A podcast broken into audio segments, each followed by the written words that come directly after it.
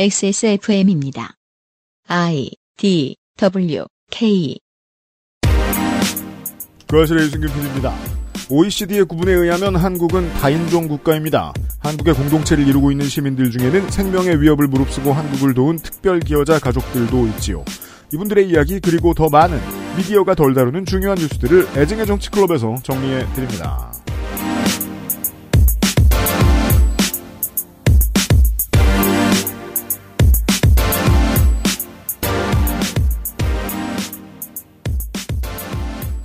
한 주 잘 지내셨나요? 청취자 여러분. 저는 윤세민 에디터와 함께 있습니다. 네, 안녕하십니까. 윤세민입니다. 23년 여성의 날에 녹음을 하고 있어요. 여성의 날이죠. 오늘 중요한 일이 많은 날이네요. 중요한 일은 사실 되게 많은데 제가 중요한 일이 얼마나 많은지에 대해서 얘기를 하고 싶었습니다. 지금 저희가 녹음을 하고 있는 이번 주에는 지난번에 전혜영 기자와 함께 소개를 해드렸던 그 프랑스의 연금 개혁과 관련된 반대 시위에 어 저는 지금 CNN 보도를 보고 있는데 프랑스 전역에서 128만 명 정도가 집회를 하느라 거리로 쏟아져 나왔다. 음. 라고 보도되고 있습니다. 네. 100만 명이 넘어가면 프랑스에서도 어마어마한 규모입니다. 노란색 혁명 때와 비슷한 수준 혹은 이제 하루짜리로는 그보다 더 큰 규모입니다. 나라를 뒤엎는 이슈란 뜻입니다. 다음에 선생한테 따져야겠네요. 왜요? 그러니까 똑바로 해. 네. 이제 선생 만나면 얘기를 하겠고요. 한국에는 이렇듯 나라가 뒤집어질 만한 이슈들이 너무 많이 일어나고 있습니다. 문제가 있다면 분노할 틈도 없이 너무 많은 일들이 한꺼번에 많이 벌어진다는 얘기입니다. 내일 이 시간에 관련된 이야기를 몇 가지 정리를 따로 해드릴 건데요. 제가 앞에 길게 얘기를 하려다가 그냥 포기했습니다. 너무 길어질까봐. 이 중 하나라도 구상한 사람들한테 책임을 물을 날이 오길 바랍니다. 음. 대놓고 말하고 싶지 않은데 책임을 누군가에게 지게 할 날이 오길 바랍니다. 물론 그 방법에 있어서 제가 할 말은 따로 있는데 그건 욕을 먹을 텐데 나중에 좀 얘기를 길게 하기로 하고요. 당장 물을 수 있는 사람도 있어요. 누구요? 진중권 광운대 특임 교수가 7일 라디오 인터뷰에서 네. 대통령의 정신세계가 대한민국 우익, 극우 판타지에 사로잡혀 있다는 걸 알 수 있다. 네. 굉장히 위험하다고 말을 했거든요. 책임을 물을 수 있겠죠, 이 사람한테는. 뭐 쉽습니다. 어, 원하는 자리를 못 받았고 인기가 떨어지는 것 같으니까 태세 전환할 필요가 있는 거죠. 개인을 보신하는 수많은 스피커들의 이야기를 들으시느라 이번 한 주도 고생이 많으셨습니다. 저희도 그런 편이지만 최선을 다해보겠습니다. 그것은 알기 싫다는 8시간 달하는 프리미엄 한방차 더쌍화 경기도 김치의 진수 콕지버콕 김치 눈 건강에 도움을 줄 수 있는 큐비엔 루테인 아스타잔틴에서 도와주고 있습니다. 임금님께 진상한 전통 방식 그대로 현대인에 맞춘 프리미엄 한방차 더 쌍화 콕 집어 콕 믿어도 되는 김치를 찾을 땐 콕 집어 콕 햇서 빙진 김치 재료부터 공정 유통까지 안심 직접 구매한 재료로 만드니까요 그러니까 김치가 생각날 땐 콕 집어 콕 청취자의 질문입니다. 전혜원 기자는 귀신인가요? 아닙니다. 그 알실에는 목소리만 나가서 그렇지 저는 살아서 아침부터 취재하러 잘 다닙니다. 확인하시려면 2023년 4월 8일 토요일 오후 3시 그것은 알기 싫다 500회 특집 공개 방송 세상은 못 바꾸는 시간 파트 2에 와주시면 됩니다. 저 북극 여우소장, 나성인, 선생, 농축산인, 타투이스트 도이, 헬마우스와 함께 지난 10년간 잘 보이지 않던 청취자 여러분을 만납니다. 예매는 인터파크에서 3월 17일 금요일 저녁 7시부터 시작합니다.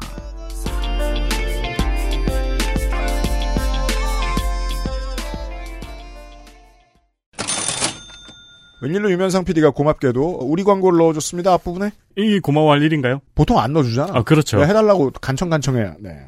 지난주에 열심히 소개했지만 이제 예매가 다가오고 있으니까 또 광고를 해야죠. 긴장하세요. 공개방송 전까지는 계속 광고를 저희가 드려야겠죠. 그 알실이 가장 버라이어티해지는 순간 500회 특집 공개방송. 평소 목소리로만 만나는 그 알실의 다채로운 캐릭터를 실물로 만나는 시간입니다. 다양한 프로그램으로 관객의 호언을 빼놓을 예정인가요? 아이고, 일단 제 혼이 빠져야죠, 그러려면. 이게 지금 이 다양한 프로그램 관객의 혼을 빼놓을 예정이 지금 담당 PD랑 합의가 안 된 멘트죠? 그렇죠. 유면상 PD가 독단적으로 썼습니다. 그렇죠. 네. 제 혼은 빠집니다. 준비하다 보면. 어, 그리고 실제로 다양한 프로그램에 관여를 안 하고 유면상 PD는 그렇죠. 네, 뒤에 앉아있기만 하면서. 음. 어, 여러분께 드리는 다양한 선물에는 관여를 그럼요, 조물주가 여러분들한테 드릴 선물들은 잘 준비하고 있습니다. 네, 100% 관여를 합니다. 4월 8일 오후 3시 로운아트홀에서 진행될 예정이고요. 네, 서울 양천구입니다. 예매는 3월 17일 금요일 인터파크에서 오후 7시에 예매를 시작합니다. 서울 지하철 5호선 목동역과 오목교역 사이에 있고요. 그리고 오시는 분들 못 오시는 분들 어, 너나 할 것 없이 큰 선물을 가장 크게 드리는 때는 어, 영상 질문을 받는 때니까요. 네. 네, 영상 질문 이벤트에 많이 참여해 주시고 곧 공고를 어, 소셜을 통해서 때리겠습니다. 아, 소셜을 통해서 아직 공고가 안 나갔구나. 네, 페이스북과 우리 뭣도 쓰니? 우리 페이스북하고 트위터하고 트위터, 인스타그램 씁니다. 그렇군요. 네, 그 정도 씁니다. 네. 확인해 주세요. XSFM25를 찾아보세요. 일단 3월 17일에 예매를 할 거고요.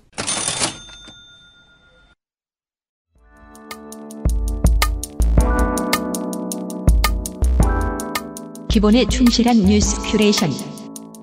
애증의 정치 클럽.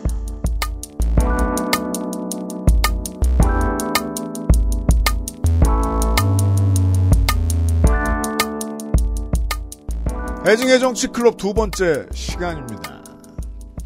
지난주에 뵀던 분들이 그대로 지지난주 아 이제 3주 됐군요. 우리 오랜만에 만나는군요. 네. 네, 돌아왔습니다. 건조 에디터가 계시고요. 반갑습니다. 또 왔습니다. 벨비 클럽장이 있습니다. 네, 반갑습니다. 애증의 정치 클럽 벨비 클럽장입니다. 네. 주변에서 뭘 합니까? 주말에 저는 보아 콘서트에 갑니다. 아, 네. 보아, 네. 보아 씨도 주변인이죠. 아, 네. 주말이요? 어, 제 질문은 주변에서 방송 첫 아, 방송 죄송해요. 저 주말이라고 들었어요. 네, 사실 알고 보면 제 주변에도 권보와 이사님이 있긴 있는데요. 아, 네. 대뜸 제 일정을. 네. 아, 좋은 정보 감사합니다. 아, 네. 네. 좋겠네요. 네. 그렇습니다. 주변이요. 네. 제 주변에 사실 팟캐스트를 들으시는 분이 별로 없어요. 20대는 팟캐스트를 정말 안 듣습니다. 우리가 네. 아까 밖에서 그런 얘기를 나눴습니다. 그래서 제 덕분에 팟빵을 설치하신 분들이 일어났습니다. 아, 진짜요? 네. 아, 팟캐스트 앱이나 스포티파이를 설치하셔도 된다고 좀 전해주시고. 아, 네. 아, 스포티파이도 있군요. 네. 음. 클럽장님은요? 어, 네. 저도 주변에서 사실 제가 이렇게 막 말을 잘 썰을 풀어내는 사람은 아닌데 그래도 어, 생각보다 굉장히 무난하게 잘 나왔다 이런 평을 받았습니다. 네. 다행입니다. 조- 좋은 분들이 많으시네요. 네, 그렇습니다. 저에게 저의 자존감을 높여주시는 좋은 분들이 많습니다. 그렇습니다. 저 말에 숨어있는 함의는 뭐냐면, 첫 방송을 해보고 자존감이 바닥까지 떨어졌다 나왔다는 겁니다. 네, 진짜 수치스러워서 저희 진짜 사무실에서 같이 어, 난리를 쳤죠. 아, 사무실에서는 성토가 끊이지 않았군요. 네, 같이 그러니까요. 틀어놓고 무슨 제가 세워놓고 태질을 한 것도 아닌데. 그러고 나온 듯한 느낌을 받은 표정들이었습니다. 녹음이 끝났을 때는. 네. 네, 아직 뮤비니까 배워가고 있습니다. 첫날에 두 가지 이야기가 아니라 엄청나게 여러 가지 이야기가 준비되어 있는데, 앞에 얘기가 좀 깁니다. 가죠.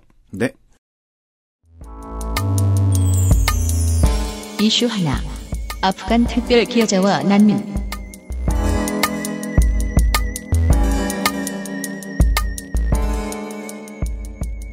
제가 첫 번째로 이제 가져온 이야기는 아프간 특별 기여자들이 이제 울산에 정착한 지 이제 1년이 됐고 한국에 도착한 지는 약 1년 반 정도가 됐습니다. 그래서 그러시겠네요. 네. 그래서 이들에 대한 이야기 더불어 이들 특별 기여자라고 명명을 했는데요. 음. 거기에 대해서도 잠깐 생각해 보는 시간을 가졌으면 좋겠습니다. 네. 네, 그래서 최근 통계청이 어, 2022년 인구 동향 조사에서 대한민국의 출- 아, 합계 출산율이 역대 최저인 0.78명을 기록했습니다. 네. 어, 이와 관련해서는 어, 여러 대책이 논의되는 와중에 한동훈 법무부 장관은 올해 상반기에 출입국 이민청을 신설하는 방안을 발표했습니다. 출입국 이민청. 체계적 이민 정책으로 인구 위기를 대응하겠다는 것이 주요한 취지 중의 하나인데요. 음. 인구 절벽에 대비하는 수단으로 이민 정책을 고려한다는 것에는 여러 가지 논란이 있습니다. 그렇습니다. 하지만 그 부분을 차치하고 보더라도 현재 국내 체류 외국인 약 220만 그리고 여기에 41만여 명의 미등록 체류자까지 있는데 이들 다 합하면 어 이들이 우리나라에서 차지하는 비율이 전체 인구의 5%를 넘어갑니다. 이럴 때마다 제가 항상 쓰는 비유가 있죠. 걷다가 20명 중에 한 명. 네. 어, 그렇게 네. 말하니까 확 와닿네요. 네. 네, 그렇습니다. 지역마다 다릅니다만 만약에 우리가 대도시를 살아가신다면 20명을 만날 횟수는 어마어마하게 많습니다. 도시를 돌아다니다가. 네. 20명씩 보는 거 100번, 1000번도 할 겁니다. 그 중에 한 명은 반드시. 네. 정말 체감상으로만 봐더라도 서울에 한 20년 전 서울, 10년 전 서울, 그리고 지금 서울 하면 확실히 이제 외국인들이 정말 많이 보이는 것 같아요. 음, 90년대 중반에 제가 제 고향의 지하철역을 돌아다닐 때 코카소스 인종을 만나면 그 사람은 몰몬교도였어요. 흰 와이셔츠에 두 남자 페어. 그렇죠. 명, 명찰 달고. 왜 항상 그렇게 다니실까요? 그러니까요. 그 이제- 여성을 못 본 것도 특이했고 다른 네. 인종을 못 본 것도 특이했어요. 맞아요. 그 종교마다 규칙이 있어요. 아 그래요? 네네. 그렇다고 세계 시민이 되는 법. 우리 저 윤석열 대통령이 좋아하는 세계 시민이 되는 법. 그런 사람들한테 가서 어 당신은 아내가 여러 명이요라고 물어보면 안 됩니다. 오케이.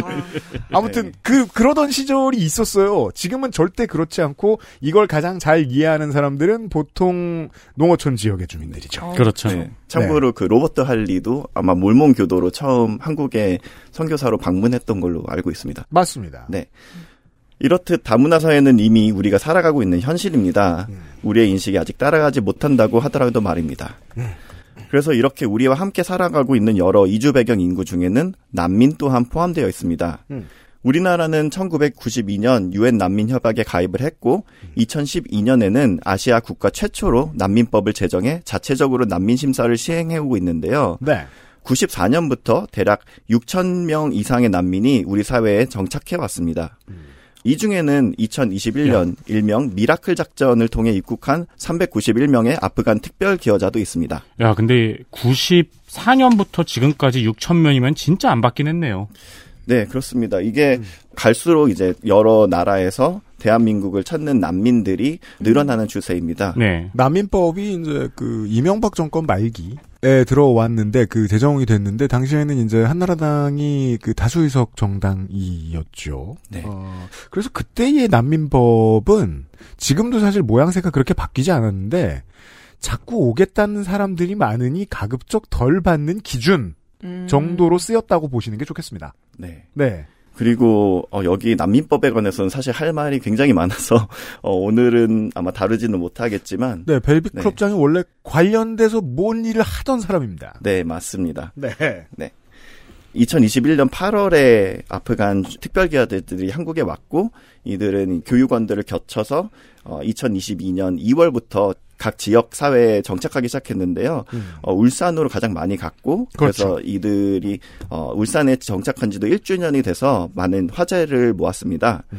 그래서 이들은 어떻게 살아가고 있는지 그리고 이들에게 부여된 특별기여자라는 명칭은 어떤 것을 시사하는지 여기에 대해서 고민해보는 시간이 되었으면 좋겠습니다. 그렇습니다.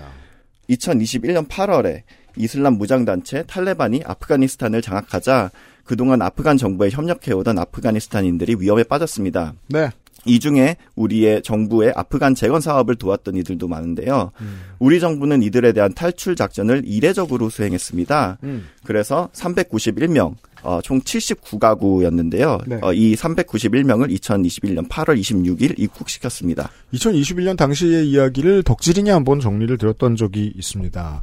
미군 철수로 인해서 전황이 완전히 바뀌어버린 아프간 내전의 문제였죠. 그때는 탈레반은 어쩌다 탈레반이 되었는가를 자세히 설명을 드렸었는데 21년 여름에 미군이 철군했다고 정리하면은 뭐 한 5월이나 4월인가 보다 그러니까 8월에 이런 일이 생기지라고 생각했겠지만 8월에 철군했죠. 네. 그 아프간 정부군이 아무 힘이 없었다는 거죠. 탈레반은 그냥 총을 들고 들어갔고 아프간 정부군은 해산한 수순 아주 빠르게 내전이 끝났습니다. 전쟁이라 할 수도 없습니다. 네. 아프간 탈레반에 대한 얘기는 뭐 교회 가시면 목소리 큰 분들이 많이 이런 얘기 합니다만 그 그분들이 말하는 것들 중에 사실도 있습니다. 강간과 명예살인에 대한 매우 자유로운 규제가 있고 규제가 있긴 있는데 강제 할례에도 아무런 제재가 없죠. 이건 그 샤리아에도 전혀 맞지 않는다는 지적을 많이들 합니다.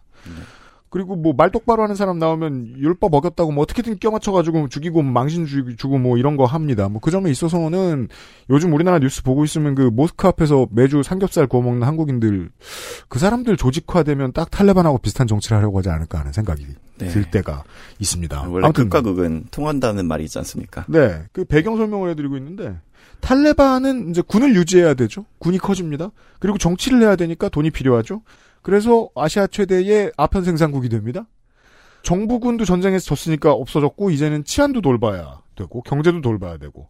근데 전쟁하면서 황폐해졌죠. 근데 탈레반은 전쟁 전문가랑 율법을 떠드는 사람밖에 없단 말이에요. 이런 사람들이 정치를 하기가 좀 어렵습니다. 그러니까 경제를 돌보기도 어렵고 못 먹고 못 살고 우는 소리를 내면 고문하고 죽이고 뭐 대충 이런 식입니다. 아프가니스탄의 국민들 입장에서 보면 이게 뻔했기 때문에 탈레반이 들어오면 생존해야겠다라고 생각하는 사람들은 미군을 지지하거나 지지하든 지지하지 않든 만약에 뭐 취업이 되면 거기서 일하는 거죠. 그러다가 한국군을 출입하는 군무원이 되기도 하는 거죠. 네. 그리고 그 사람들은 그때도 이미 이제 21년 8월에도 많이 알려졌던 문제지만 이대로 도망치지 못하면 죽는다. 음. 라는 얘기 많이 나왔었고 네. 그들 중에 일부밖에 구출을 못했던 거죠. 엄청난 비밀 작전을 핀다고 폈습니다만 네. 한국군도. 그때 영상을 보시면 정말 그 카불 공항에서 정말 수송기에 어떻게 해서든 탈라고 날개에 매달렸다가 이제 떨어지는 사람들도 굉장히 많았었잖아요. 음, 그쵸. 네. 처참했는데 음.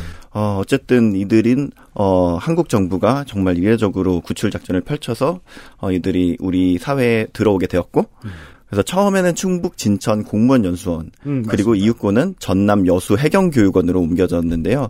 약 5개월간 직업 훈련과 언어 문화 교육을 거친 후에 2022년 2월부터 지역 사회로 흩어졌습니다. 음.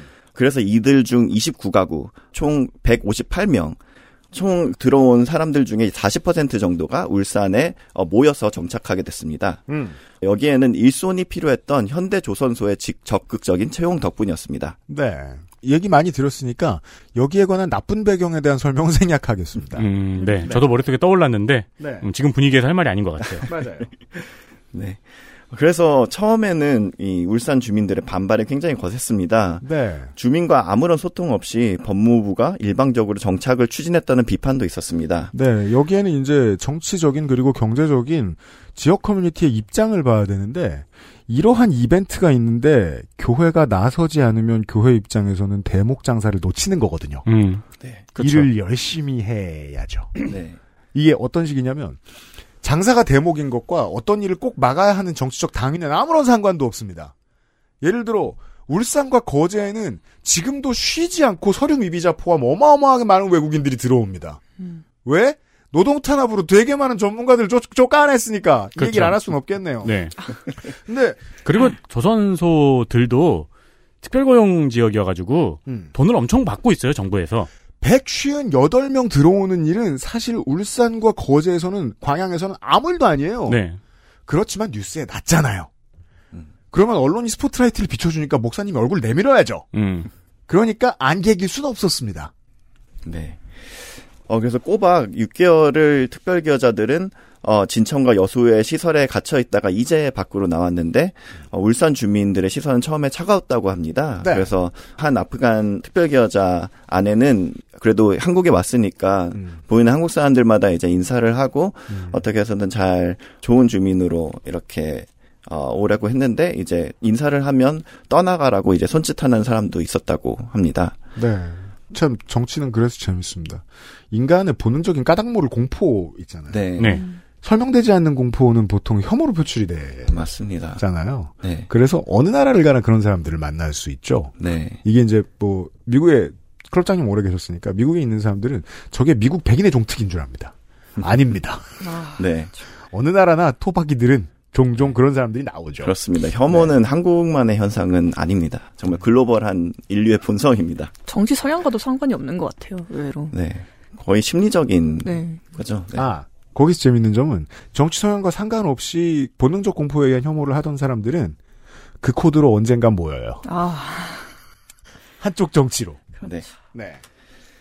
이 중에서도 특히 반발이 심했던 곳은 학부모 집단이었습니다. 그럼요. 네. 부모는 성스럽고 학부모는 상스럽습니다. 오라이. 지금 생각해낸 말입니다. 와. 제가 괜히 프리스타일로 유명했던 게 아니에요. 어쨌든 아프간 특별기여자의 자녀 84명이 미성년자였는데 이들 중 초등학생 28명은 어, 모두 서부 초등학교에 배정이 되었습니다. 그래서 서부초의 학부모들은 이슬람 난민 반대 서명 운동을 벌이면서 아이들이 이슬람 종교와 문화에 흡수될까 우려된다며 피켓을 들었습니다. 지난 2018년에 예멘인들이 제주도에 도착했을 때도 근처에 학부모들의 반발이 가장 컸었습니다. 그렇죠. 네. 하지만 1년이 지난 지금 초반에 이러한 우려는 거의 사그라들고 아프간 특별기여자들의 울산 정책은 성공적이라는 평가를 많이 받습니다. 네. 그 중심에는 지금은 고인이 되신 노옥희 울산 교육감이 있었다고 실무자들은 입을 모아 말합니다. 음. 울산 교육청은 학부모와 적극적으로 소통하며 대처해 나갔습니다. 학부모와 학교 관계자 사이에 소통 협의체를 만들어 거의 매일 회의를 진행하며 갈등을 조율했습니다. 어, 노옥희 교육감은 이렇게 학부모들을 설득했는데요. 이렇게 말씀하셨습니다. 낯선 데에서 새로운 배움이 일어납니다. 서로 같은 사람들끼리 있으면 배움이 안 일어납니다. 한국 아이들에게도 어, 이는 좋은 기회가 될 수 있을 겁니다. 그리고 등교 첫날 노호키 교육감은 11살 아스마의 손을 꼭 붙잡고 함께 등교길에 올랐습니다. 그 사진이 엄청 유명해졌었죠. 네. 네. 네. 네. 네, 이후 학생들은 첫 학기 특별반으로 분리되어 한국어 교육을 집중적으로 받았고 그 다음 학기부터 자연스럽게 한국 학생들과 함께 수업을 듣기 시작했습니다. 아이들은 금세 친구가 됐습니다.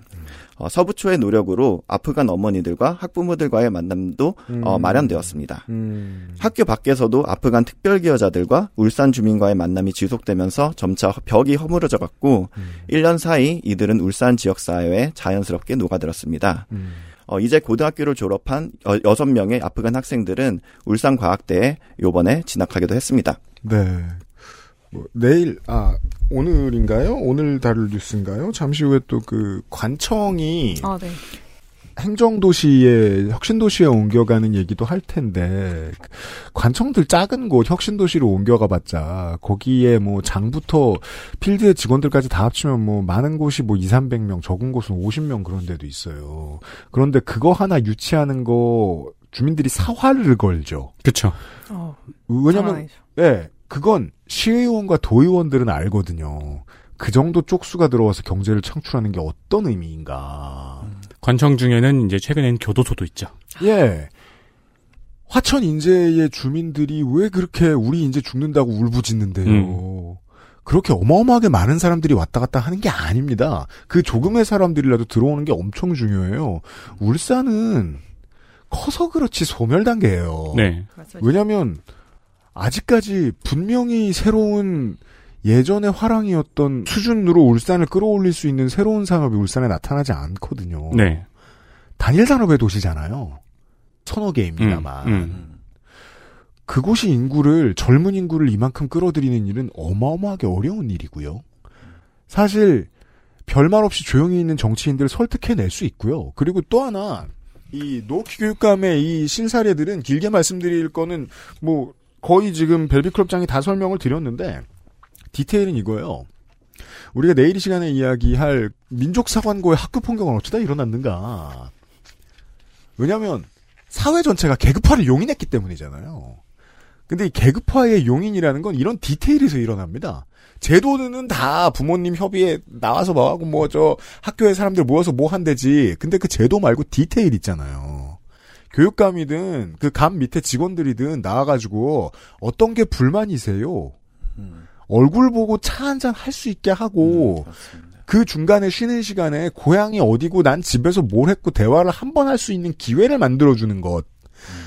아이들한테도 그런 교육을 지속적으로 하면 송순신 변호사 아들 같은 사람이 안 나올 수 있거든요. 그건 패고 퇴학시켜서 고칠 수 있는 문제가 아니잖아요. 울산교육청은 그런 일을 했다는 거죠. 네. 예. 화합은 손이 많이 들어갑니다. 맞습니다. 그래서 정말 이런 소통에 관련해 가지고 굉장히 실질적으로 사람들의 어 그냥 제스처가 아니라 그냥 뭐 그냥 던지는 이벤트가 아니라 진짜 진심을 다해서 이제 소통에 노력한 흔적들이 많이 보였습니다. 네. 네, 울산 아까 소명 얘기를 해주셔가지고 울산이 그래도 가장 유명하고 일자리도 그나마 많은 동네잖아요. 근데 지금 인구 유출 규모가 통계 작성 뒤에 가장 많아요. 그 작년 순유출 인구가 반 3,674명인데 그중 20대가 4,800명. 제가 10대의 울산은 대한민국에서 여섯 번째로 인구가 많은 도시였고 1인당 GDP가 아주 오랫동안 가장 높은 도시였어요. 저는 그걸 대학 가서 느꼈거든요. 울산 애들은 기본적으로 돈을 비싸게 써요. 짭을 안 사고 저 저 때는 그랬어요. 그게 울산이었어요. 네, 심지어 청년 순 이게 전국적으로 따져도 되게 높은 편이라고 네. 하더라고요. 지금은 그 경쟁력이 사라지는 도중이잖아요. 네. 그래서 많은 특별 기여자들이 고국으로 돌아가지 않고 한국에 정착하고 싶다면서 한국 생활에 대한 만족을 드러내고 있습니다. 이 아프간의 이분들이 네. 그리고 울산 주민들도 자연스러운 이웃으로 이들을 여기고 있습니다. 최근에는 정착 1년을 맞이해서 아프간 특별 기여자들 가족이 어, 이 울산 지역 사회에 대한 감사의 표시로 감사패를 전달하기도 했고 또한 성금을 모아서 전달하기도 했습니다. 네, 관련된 정치적인 두 가지 이슈. 이렇게 돼서 와, 우리는 되게 그 이민자들을 잘 받아들였고 포용력 있는 도시로 알려졌구나.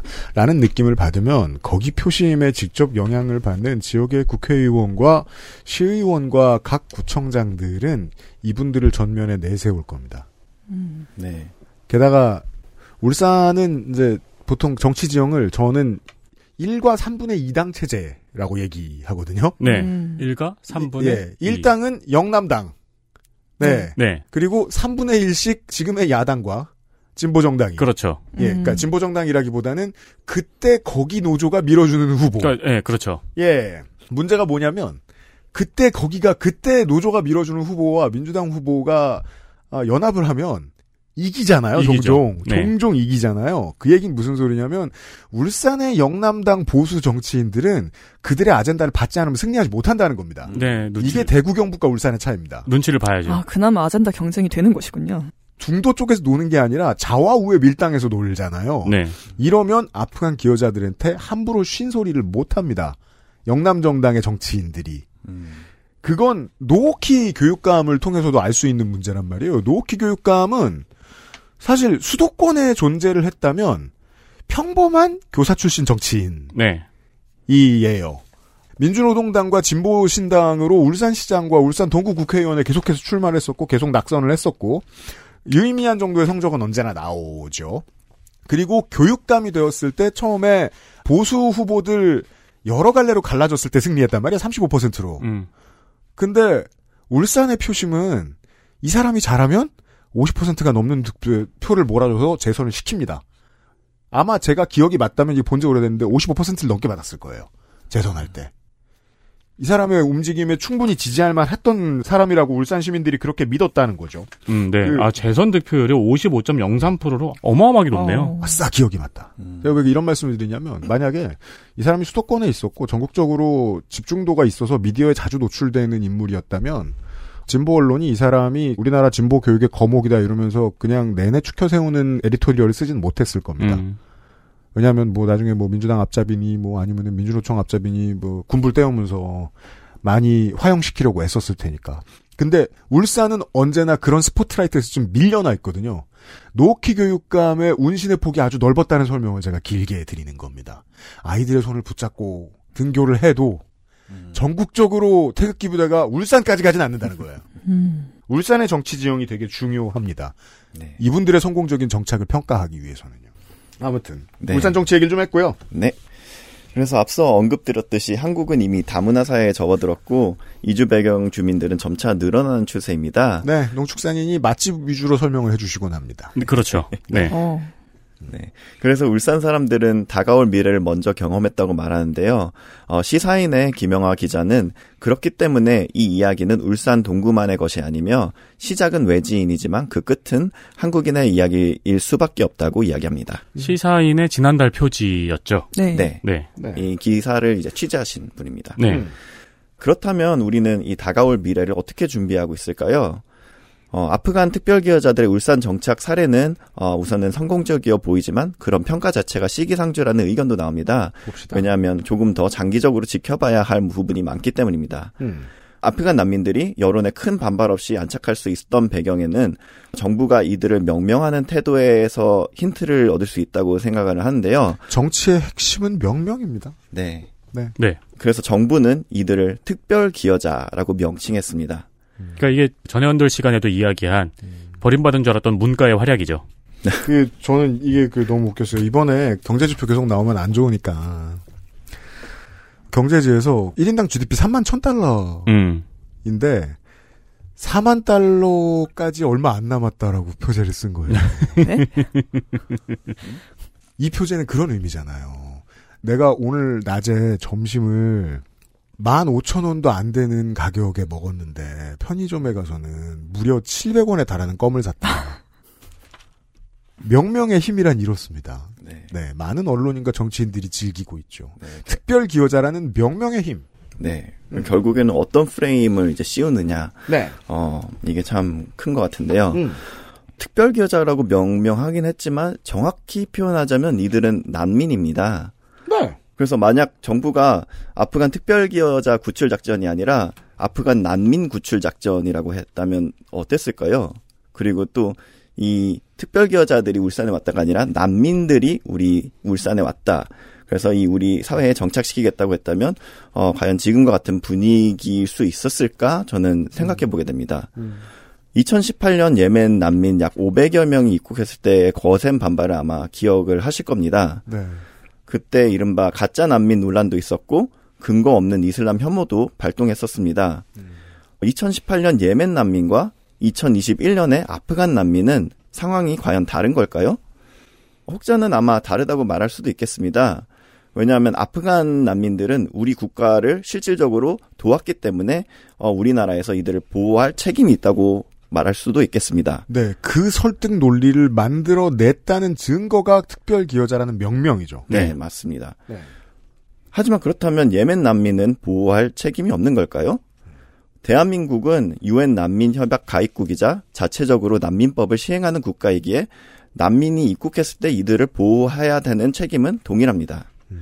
하지만 난민과 특별기여자는 확실히 어감이 다릅니다. 어, 활동가 단체들은 특별기여자라는 명칭을 준 게 어, 정부의 정무적 여론 관리라고 비판해 왔습니다. 정무적 여론 관리. 네. 국민들의 인식에는 보호받을 권리를 요구하는 난민보다는 그래도 우리와 협력해서 보호받을 자격을 얻은 특별기여자가 더 무난히 수용되기 때문입니다. 음, 활동가 단체들의 의견도 이해가 되네요. 네. 하지만 우리가 애초에 국가의 보호를 받는 것은 보호받을 자격을 얻어서가 아닙니다. 그것은 날 때부터 지닌 우리의 권리입니다. 따라서 난민이던 특별기여자던 탈북민이던 아니면 대한민국 시민이던 인권을 중시하는 민주국가는 배경을 말론하고 이들을 보호할 책임이 있습니다. 음, 단점이 있다면 정부에서 난민이라는 단어를 명명을 탈락시킨 것 같은 어감이 있을 수 있는 거군요. 네. 그러니까 난민이라는 단어를 딱 들었을 때 떠오르는 연상되는 그런 것들이 있잖아요. 그렇죠. 네. 그건 우리가 이제 노조나 노동조합이라는 단어를 들었을 때 연상할 수 있는 것과 비슷하죠. 네, 그런 그런 메커니즘입니다. 근데 이게 또 대하는 태도에도 차이가 있는 것 같은 게 특별기여자라고 하면은 우리한테 해준 게 좀 있는 사람들이니까 우리가 그 상호 호혜로서 뭔가 해줘야 돼 이게 있잖아요. 근데 아까 모스크 앞에서 돼지고기 구워 먹으시는 분들 말씀하셨는데 거기도 되게 불법 체류자 혹 뭐 이주 노동자 이렇게 생각하시는 분들이 많더라고요. 음. 근데 그게 경북대학교에 계신 이슬람 유학생들을 위해서 만드는 거거든요. 음, 네. 네, 그런데 이제 그냥 이슬람인 이렇게 쓰죠. 이제 분- 물론 당연히 이제 이주 노동자분들이 계시다고 하더라도 그렇죠. 그분들의 종교의 자유를 위해서 모스크는 세워질 수 있어야 되는 거지만 그 돼지고기는 누가 도축했을까요? 그러게요. 맞아. 특히 이제 이런 거 제가 처음에 아까 요 말씀 드리기 전에 그 말씀부터 드렸던 겁니다. 어, 사람의 본능적인 까닭 없는 혐오. 음, 사실 까닭이 있는데 음, 예, 이것은 공포. 맞습니다. 네. 보던 얼굴이 아닌 얼굴은 무슨 짓을 할지 모르니까. 음. 이건 본능적으로 생각을 해보면 내가 잘생긴 사람을 처음 만나서 두근거릴 때 반응하고 똑같습니다. 왜냐하면 저렇게 생긴 놈을 처음 봤기 때문에 음. 나한테 무슨 짓을 할지 모르거든요. 아, 그런 거지. 피트니스 클럽에서 운동하고 있는데 음. 진짜 잘생긴 사람이 운동하고 있으면 반감부터 들어요. 네, 네, 넌 운동하지 말라 싶고. 네. 음. 그 앞에서 계속 패티를 굽고 싶은 거예요. 혐오는 어디에나 있잖아요. 네. 근데 이 막연한 공포라는 것은 막연하기 때문에 사실 의외로 간단하게 풀리기도 합니다. 그래서 어 정말 우리가 사실 이슬람 난민을 반대한다고 하는 사람 중에 이슬람 난민을 실제로 만나본 사람들이 과연 얼마나 될까? 그런 질문이 항상 드는데요. 여기에서도 어 실제 부모들은 이제 어 이슬람 배경에 아프간 주민들이 온다 했을 때 막연한 두려움부터 느꼈지만 실상 이들을 정말 학교에서 만나보고 그리고 아이들이 그냥 만나서 너무나 친해지고 같이 축구를 하고 이런 모습을 보면서 자연스럽게 그런 공포감이 많이 사라졌던 것 같습니다. 근데 네. 이게 이제 사람 만나는 경험이라는 게 그렇죠. 마음을 열어본 사람에게만 남는 귀중한 자산이라서 네.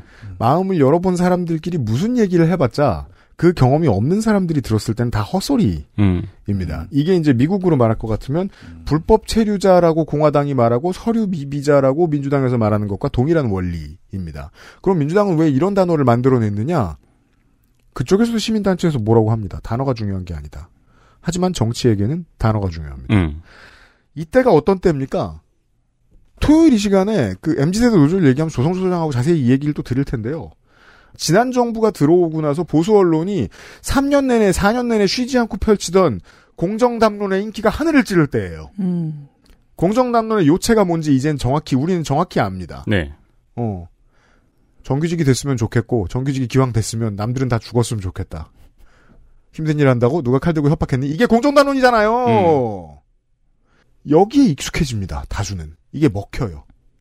여기서 다수란 진보정당 입장에서 봤을 때는 국민의 한 유권자의 80%쯤 될 수 있겠습니다. 양당에 표를 주는 그 다수한테 난민을 어떻게 설명하지? 무슬림을 만나본 적이 없는데 네. 더 나아가 피부색 다른 사람 만나본 적도 없다고 생각하는 사람이 태반인데 음. 그러면 공정담론에 얹어가야 돼요. 정치는 그럴 수밖에 없습니다. 어떤 것 쉽잖아요. 트럼프 지지자도 설득해서 바이든을 찍도록 만들어야 되는 게 민주당의 입장 아닐 겁니까? 네. 한국은 안 그렇겠습니까? 예. 그리하여 정무적 여론 관리는 모든 여당이 해야 하는 일인 거죠. 근데 아까 전에 그 말씀하셔가지고 생각이 났는데 사실 이들이 직접 만나볼 기회가 없어도 요즘에는 이제 워낙 유튜브도 많이 발달하고 많은 이들이 아, 네, 크리에이터로 그럼요. 참여하다 보니까 음. 사실 굉장히 잘 알려진 연예인 중에 음. 이제 난민 출신이 있어요. 바로 조나단입니다. 그렇죠. 음, 아, 네, 네. 그렇죠. 네, 조나단은 이제 콩고에서 이제 한국에 처음으로 이제 가족이 난민으로 음. 이제 입국을 해온 케이스입니다. 실제로 만나보지 못하더라도 그런 매체의 영향을 통해서 음. 이렇게 인식이 개선되는 것도 하나의 긍정적인 방법이 될 수 있지 않을까 그런 생각이 드는데요. 네. 어, 이러한 맥락에서 이번 정부 초부터 법무부가 추진해온 출입국 이민청 신설 계획은 그동안 출입국 외국인 정책으로 관리의 대상이었던 이주민들이 어, 이민 정책으로 정착의 대상으로의 전환으로 바뀔 수가 있다는 그런 가능성의 측면에서는 긍정적으로 바라볼 수 있을 것 같습니다. 음. 물론 앞으로 두고 봐야 하겠지만 말입니다. 네. 네, 그래서 다문화 사회에 접어든 현재 우리 주위의 난민을 포함한 이주 배경 주민들을 어떻게 인식하는지에 대한 고민이 필요해 보입니다. 이들을 나와 동등한 권리를 가진 동료 시민으로 바라볼 것인지 아니면 꼭 자격을 얻어야만 나와 함께 살 수 있는 권리를 얻을 수 있는 그런 객체로 바라볼 것인지에 어, 향후 우리 미래의 격이 달라질 것 같습니다. 그게 되게 서글픈 것 같아요. 뭔가 공정 담론을 정치가 어쩔 수 없이 쫓아가게 될 때, 음. 그러니까 어떤 가치를 정치가 얘기할 수 없어진다는 게, 음. 그 되게 좀 그게 아이러니하더라고요. 그래서 공정 담론을 이제 얘기하시는 분들이 제일 많이 쓰는 단어가 또 권리인데, 음. 근데 그분들이 말씀하시는 그 권리랑 아까 말씀하신 동등한 권리를 가진 시민의 권리랑 너무 다른 권리가 돼버리잖아요. 네. 근데 그 후자를 얘기할 공간은 전혀 없어진다는 게. 그죠. 공정담론 속의 권리는 정치적으로는 내 권리예요. 여기에서의 내 권리는 내 권리들이 모여서 연대하여 부르짖을 수 있는 모두의 권리가 아니죠. 그냥 내 권리죠. 그리고 그게 먹혔기 때문에 지금 국민의힘이 집권을 할 수 있었던 것이기도 하고요. 반대로 그게 안 먹히는 시민이 절반이니까 겨우 그 정도 지지율로 당선이 될 수 있었던 것이고 그게 안 먹히니까 지금 지지율이 요거밖에 안 되는 것이기도 하고 이번 정부의 이민 정책 문제는 지금 정권의 지지율을 가지고 희망을 해석해 볼 필요가 있습니다. 다만 이제 잠시 후에 한 번 더 얘기할 텐데 지금 미리 얘기를 해 놓죠. 현 정부가 조용히 티 안 나게 하는 것 중에서 이민 정책이 있습니다. 윤석열 정부가. 왜냐하면 핵심 지지자들에게 겁나 인기 없을 정책이기 때문입니다. 음. 보통 한국의 보수 정부는 인권 문제나 복지 문제에 대한 개혁을 할 때 홍보를 하지 않는 습관이 있습니다.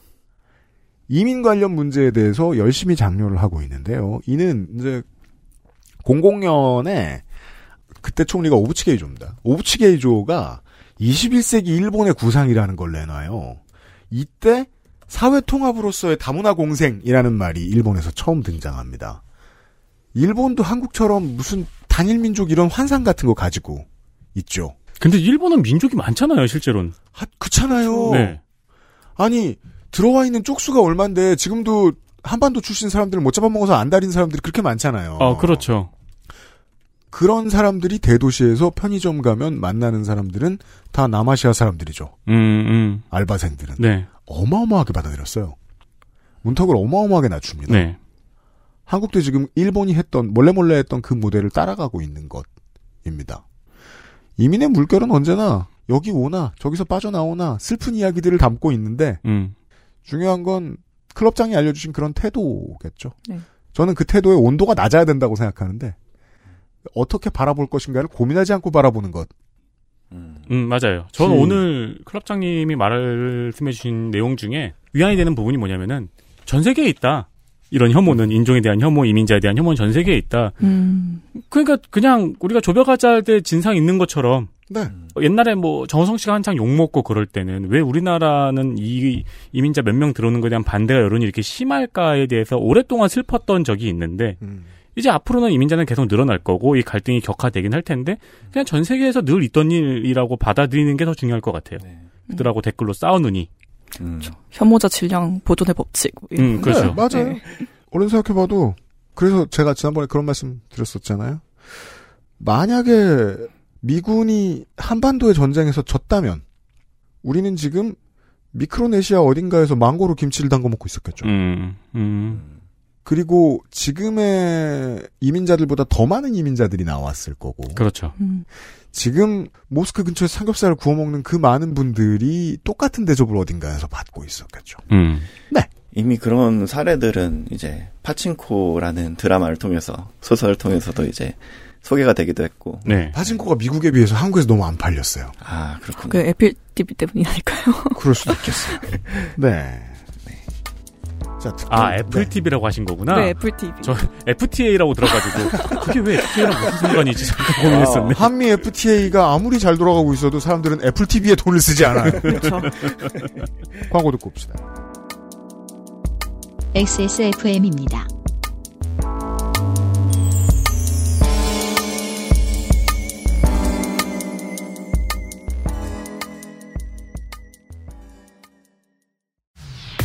눈을 위한 종합 건강기능식품 루테인 아스타잔틴 눈 건강엔 큐비엔 제조원 주식회사 한국 CNS팜 유통판매원 주식회사 헬릭스미스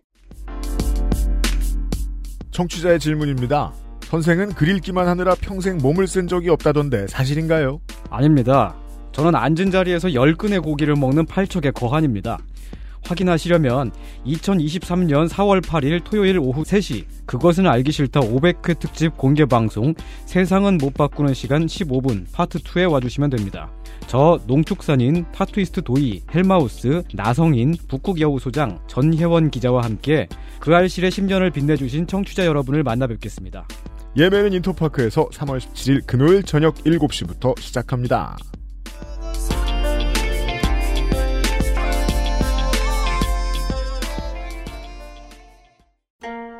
67년이었지 아마. 종로의 작은 한의원이었어. 진도산 구기자 청궁 당귀 숙지황. 음, 좋다는 건 죄에 넣고 불순물을 제거하며 8시간 정성껏 다려냈지. 임금님께 올린 그 방식 그대로 말이야. 부드럽고 달콤한 전통의 쌍화차. 요즘 사람들은 그걸 더 쌍화라 한다지 현대인에 맞춘 프리미엄 한방차 더 쌍화 더 쌍화 인제야 만들어요? 네, 생산 시설 정비로 꽤나 긴 기간 동안 판매를 멈췄던 더 쌍화가 드디어 컴백을 했습니다. 약간의 가격 상승은 슬픈 소식이지만 여러분 점심값보다 많이 상승하진 않았고요. 제품 라인업을 정비하고 신제품을 추가했습니다. 그렇습니다. 신제품이니까 다시 사는 건 아니네. 네. 홍삼 쌍화차 신제품이 출시가. 됐어요. 네. 4에서 6년근 홍삼과 당귀, 구기자, 숙지황 등을 넣어서 전통 방식 그대로 다려낸 야심작입니다. 전통의 맛을 현대인의 입맛에 맞춰서 만들어냈기에 어르신들의 선호가 높은 것은 당연하고요. 젊은이들도 좋아합니다. 젊은이란 단어 누가 썼어? 현상이죠. 지가 젊은인 줄 알아. 저는 이 그 덧쌍화를 몰랐는데 음. 알아보니까 꽤 유명한 업체더라고요. 나쁘지 않아요. 네네. 아, 이미. 명성이 꽤 있더라고요. 네. 네, 명성이 꽤 있고 MG 노조도 먹어볼 수 있습니다. 네, 그건 토요일에 다시 얘기하기로 하고. 건조 에디터 제가 예전에 대구 종로에서 네. 되게 유명한 찻집에 갔었거든요. 근데 이제 힙스터들한테 유명한 게 아니고 그냥 동네 어르신들한테 유명한 찻집이었어요. 대, 어딘가. 근데 대구가 네 그런 데 많죠. 양령시가 있으니까. 네. 옛길 어딘가 구석에 있는 거대한 찻집에 자리 자리는 어항으로 가로막혀 있고 그 이상하게 거기 있는 어항에 있는 물고기는 되게 무섭게 생기지 않았어요? 눈이 평소보다 많이 튀어나와 어, 되게 있어요. 무섭게 생겼어요. 그리고 벽에 이렇게 서해 화선지가 가득하고 네. 예. 부국강병 이런 거 써 있죠. 거기서 저는 실제로 카메라로만 보던 노른자가 띄워진 쌍화차를 처음 먹어봤었거든요. 오. 40살짜리 아저씨 세 명이 가가지고 야구 보러 가는 신기하다 이러면서. 그러니까요. 예. 셋이 먹고 만천 원인가 밖에 안 나왔어. 오. 사이드로 뭐 과자도 주고 그러셨는데 겁나 큰 과자 뭐라 부르죠 그거. 예. 겁나 큰 과자를 뭐라 그러지? 전병. 전병. 네. 아, 제이비. 네. 어, 나중에 알려주세요. 알겠습니다. 제가 지도에 즐겨찾기 해놨으니까 네. 소개해드리죠. 네, 더 쌍화가 돌아왔습니다. 네, 액세스몰에 당연히 있고요.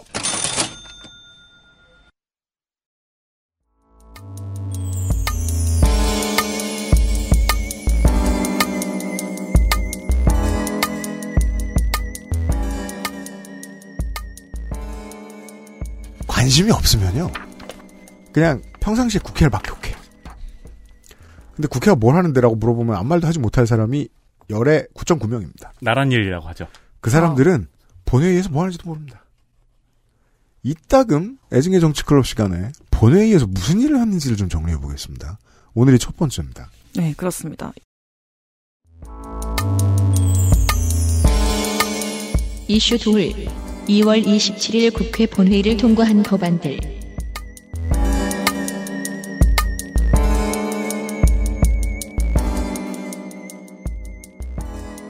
여론에서 좀 다른 것도 있는데 제가 관심 있는 것도 하나 끼워 넣었습니다. 그렇습니다. 어, 가장 많이 다뤘던 법안은 요거입니다.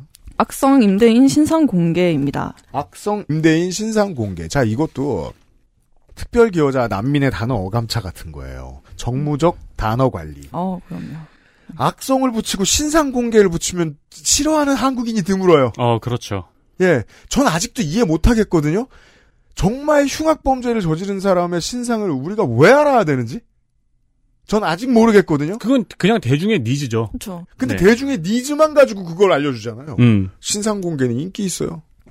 저뭐 이미 경제지에서는 악성 임대인이라는 낙인을 붙여 뭐 이렇게 표현을 하고 있더라고요. 어. 네. 네, 이제 그게 데스크일 경우에는 이제 그런 기사를 쓰라고 시킵니다. 네. 악성 집주인이라고 했으면 더 나빠 보이는데. 네. 어, 그렇네요. 네. 네. 아무튼 이렇지만 정확히 법안을 말씀드리면 주택도시기금법 개정안입니다. 네. 전세 보증금을 돌려주지 않는 악성 임대인의 신상을 공개하는 내용인데요. 말 그대로 음. 재석 168석 중에 무려 만장일치입니다. 음. 네, 최근 빌라왕 사건이 워낙에 화제가 돼서 이제 여야가 이제 뭐 공감대를 이루고 있는 거기 때문에 그런 것 같아요. 음. 자, 이게 모든 법이 그렇습니다만, 어제 튀어나온 법이 본회의에서 재석 의원 전원의 찬성으로 돌아가는 경우는 별로 없습니다. 네. 왜냐하면 발의된 지 얼마 안 된 법이 본회의에 올라오는 경우도 드물고요. 음. 이 법은 얘기 나온 지 꽤 됐거든요. 근데 갑자기 이번에 올라와가지고 다 오케이 해줬어요.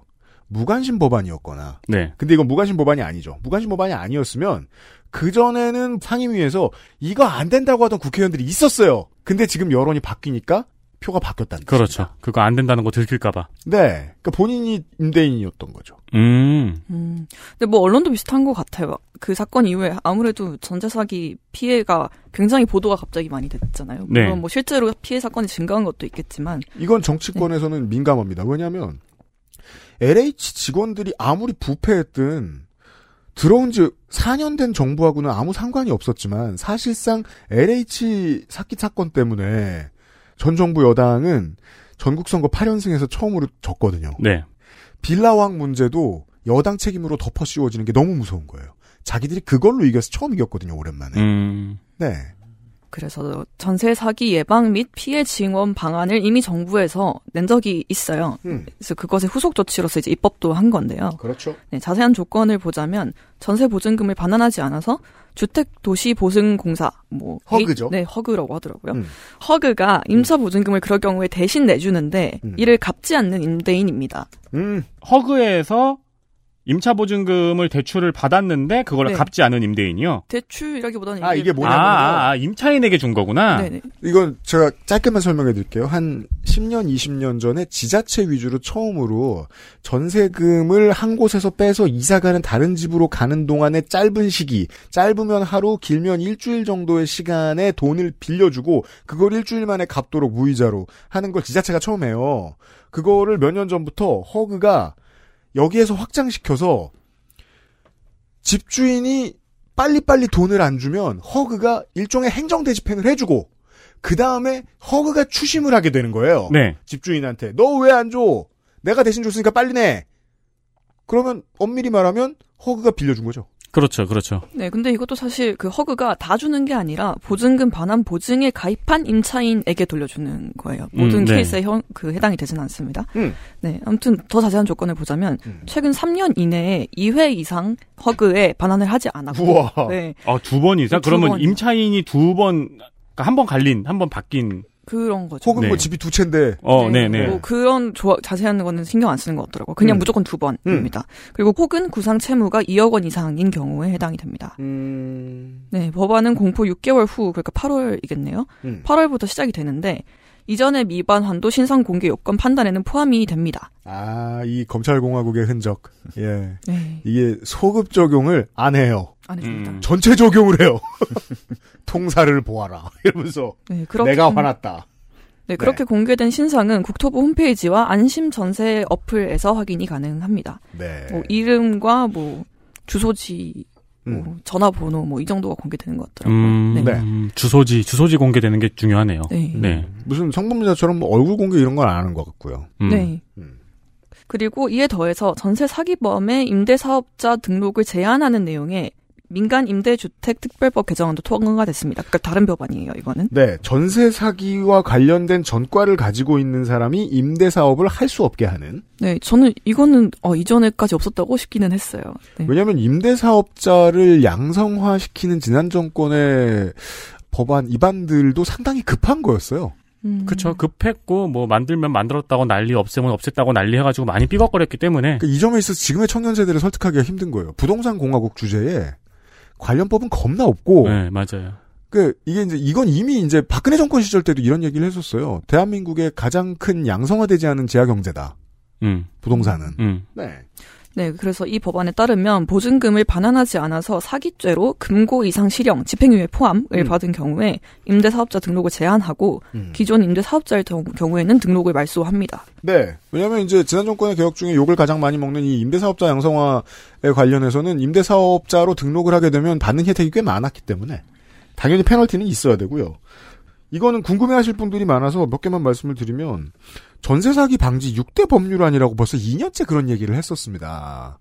그 국토교토소위에서도 그 중에 이제 나쁜 임대인 명단 공개가 있었고 이게 벌써 한 2년이 됐고 선순위 권리관계 제시를 의무화하는 것 하고 민간임대주택법에서는 세금 체납했을 경우에 임대주택 등록을 거부하는 것. 음.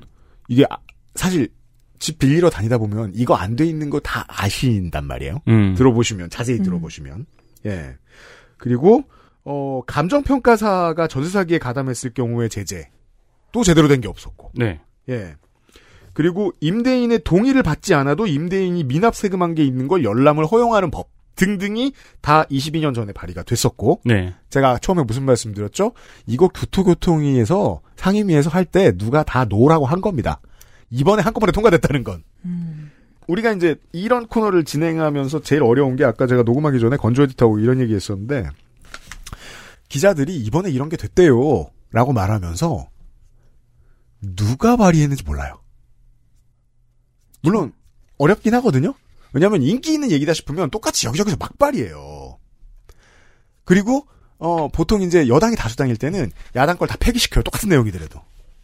그리고 좀 거 대표 발의 법안 올려주고 그런 성향들도 있어요. 그래도 사실 기자들이면 조금씩 물어보면 알 수 있거든요. 사실 이거 우리가 제일 먼저 발의했는데요. 아니면은 이거 발의하고 싶어하는 그 보좌관이 원래 우리 방이었는데 저쪽 방 가가지고 가져갔대요. 뭐 이런 얘기 해줘요. 근데 그걸 공개를 안 합니다. 관련해서는 제가 알아본 히스토리로는 가장 오래된 건 지난번 국회에서 자유한국당의 부동산 전문가로는 김연아 의원이 있었습니다. 김연아 의원하고 민주당의 재윤경 의원이 같이 발의를 했었는데 안 됐으니까 지금 이번 국회로 넘어갔겠죠. 자동 폐기됐고 지금 국회에서는 민주당의 소병훈, 김철민, 국민의힘 이종배, 김상훈입니다. 이 중 한 명입니다. 누구 본안이 올라갔는지는 알 수 없는데 아, 네. 네. 보, 보도된 걸로는 음. 이번에 올라간 거는 국민의힘 김상훈 의원 발의 아니라고 합니다. 네, 김상훈 의원이 누군가에게 귀띔을 한 모양입니다. 우리 당에서 일부가 국토위에서 이걸 계속 반대했다. 음. 하지만 이번에는 전체 찬성입니다. 아니 근데 원래는 버- 이런 법이 발의가 되면은 음. 옆에 가로치고 누구 발의라고 써 있거든요. 근데 저도 아까부터 찾아봤는데 진짜 이거는. 예, 그게 안 써 있더라고. 원래 옆에 가로치고 써 있거든요. 음. 그리고, 그리고- 뭐 자기가 네. 발의했다는 홍보성 기사는 많이 있고. 이게 이제 상임위의 간사나 부위원장 같은 사람들한테 이런 얘기 물어보면 이런 류의 힌트를 줘요. 이게 되게 취재에 좋은 힌트인데 작년 12월에 지금 더불어민주당의 국토위 간사가 최인호 의원인데 최인호 의원이 이런 얘기를 합니다. 인터뷰에서 작년 12월에 하려고 했는데 그때 안전운임제 이슈로 소위 일정 논의를 못했다. 즉 간사들끼리 싸우기로 결정했다는 뜻입니다. 음. 안전운임제 문제로. 네. 그리고 올해 1월에 소위를 열려고 했는데 방탄국회 프레임 때문에 싸우느라 아무도 소위를 못, 소위를 못하게 됐다 라는 얘기입니다. 저는 지난번 애증의 정치 클럽 시간 때 얘기했습니다만은 야당 대표가 수사를 받느니 마는 일 가지고 온 나라의 정치인들이 다 싸우는 건 필요하다고 생각합니다. 다만 그걸로 싸우다가 이런 걸 못하게 된다는 것도 알려드려야 됩니다. 그렇죠. 네. 그렇고요. 네. 정부 조직법 개정안. 네, 정부조직법은 행정부의 조직과 직무 범위를 정하는 법안입니다. 네. 그래서 보통 새 정권이 들어설 때마다 개정이 되죠. 다, 네. 다들 대선 공약으로 뭐 무슨 부 신설, 무슨 부 폐지 막 이런 거 들고 나오니까. 지난 정권에서는 미창과부를 없앴어요. 음. 네. 네, 미래창조, 과학, 과학, 하나 더 있는데. 우체부가 우체부가 아니고 뭐야? 우체국. 미래 창조 과학 뭐 또뭐 있었어요. 칠, 아무튼 네. 힙스터 부뭐 이런 거 있겠죠. 네. 네, 그래서 이번에 통과된 개정안은 크게 두 가지 내용인데요. 국가보훈처를 부로 격상하고 외교부 산하에 대- 재외 동포청을 신설하는 내용입니다. 네, 이것도 격상이고요, 사실상. 네, 그렇죠. 네. 네, 뒤에서 더 설명을 드리도록 하겠습니다. 네. 그래서 이 정부 조직 개적 네, 정부 조직법은 제적 272명 중에 찬성 266명으로 통과됐습니다. 네. 그 80% 넘어갔으면 무관심 법안이라고 보시면 네. 되고요. 음, 그- 네. 그리고 부면 뭐죠? 장관이 한 명 늘어난다는 뜻입니다. 음. 검사가 또 오겠죠? 네, 아무튼. 그렇습니다. 네. 그 얘기도 뒤, 나중에 이제 네, 내일 이 시간에 또더 얘기합시다. 네. 네, 하게 됩니다. 음. 아무튼 그럼 국가보훈처가 원래 뭐 하는 곳이냐? 네. 국가유공자 및 그 가족에 대한 예우, 지원을 맡는 부처입니다. 군인과 제대 군인, 독립유공자 후손 지원도 담당하고요. 음. 뭐 보상금 지급, 교육, 취업, 의료, 대부 등을 지원합니다. 현충원 관리도 하죠. 네. 그래가지고 저기 화해농가하고 종종 싸워요. 어. 음. 네. 맞아요. 그, 그럼 처에서 부과되면 뭐가 달라지는가? 아까 말씀해 주신 것처럼 일단 장관이 생기고요. 음. 장관이 생기면 처장과 다르게 국무회의에서 심의 의결권을 가지게 됩니다. 네. 그리고 독자적인 부령을 발령할 수 있습니다. 법을 만들 수, 까- 아, 정확히는 시행령이죠. 법은 아닙니다. 명이죠. 네, 네. 예. 시행령을 할 수 있습니다. 시행령 정치의 주인공이 되는 거예요? 아, 네. 누구 계시죠? 많아요. 그렇게 권한이 확 늘어나면은 훨씬 더 일관적인 정책을 펼 수가 있겠죠. 행정부의 입장에서는요. 네, 그래서 그동안 국가보훈처에서 계속 부로 격상을 원하면서 했던 얘기가 이게 처는 그 각 부의 흩어진 기능을 통합하는 곳이거든요. 네. 그러니까 국가보훈처 뭐 1위국 뭐 국토부에도 있을 수도 있고 음. 뭐 맞아요. 국방부에 있을 수도 있고 아무튼 여기저기만 있는데 그걸 다 모아서 하는 것이에요. 그런데 부는 좀 더 고유한 일을 할 수 있게 되니까 더 우리가 일을 잘할 수 있다. 더 그분들을 잘 모실 수 있다. 이렇게 행정부의 입장. 네, 주장을 네. 하셨습니다. 네. 그 보훈을 가지고 지난 정부 때 공격을 또 워낙 많이 했다 보니까 네. 이번 정부 때 좀 챙겨야 되는 눈치도 있고 그리고 원래 우리나라는 보수가 보훈을 정말 안 챙기는 나라잖아요. 희한하게. 그렇죠. 제가 네. 여러 번 강조했습니다. 그래서 이번에 공약에 그런 게 있지 않았나요? 윤석열 공약 중에 국가유공자 뭐 제복 새로 맞춰주고 막 이런 거. 어, 네네 네. 제복을 새로 맞췄죠, 실제로. 네, 그래서. 네, 네. 네. 음. 뭐 그래서 그런 것들을 합니다.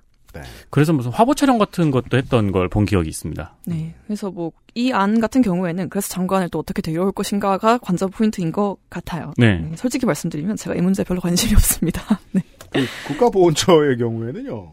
이제 여기 대본에 써 있긴 써 있는데 지난번에 이미 급이 좀 올라갔어요. 네.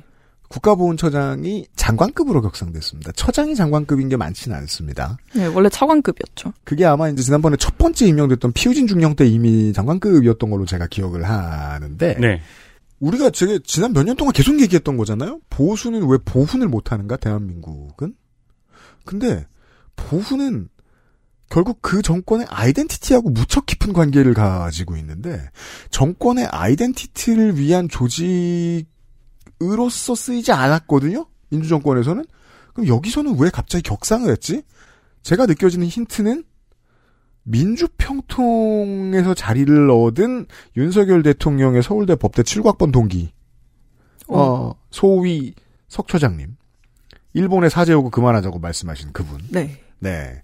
민주평통 사무처장과 관련이 있을 것 같거든요. 민주평통 사무처가 지금 이번 정권 들어와서 그 전에 있던 원로원이 아니라 태극기 집회를 따뜻한 실내에서 하는 지- 조직으로 지금 바뀐 느낌이에요.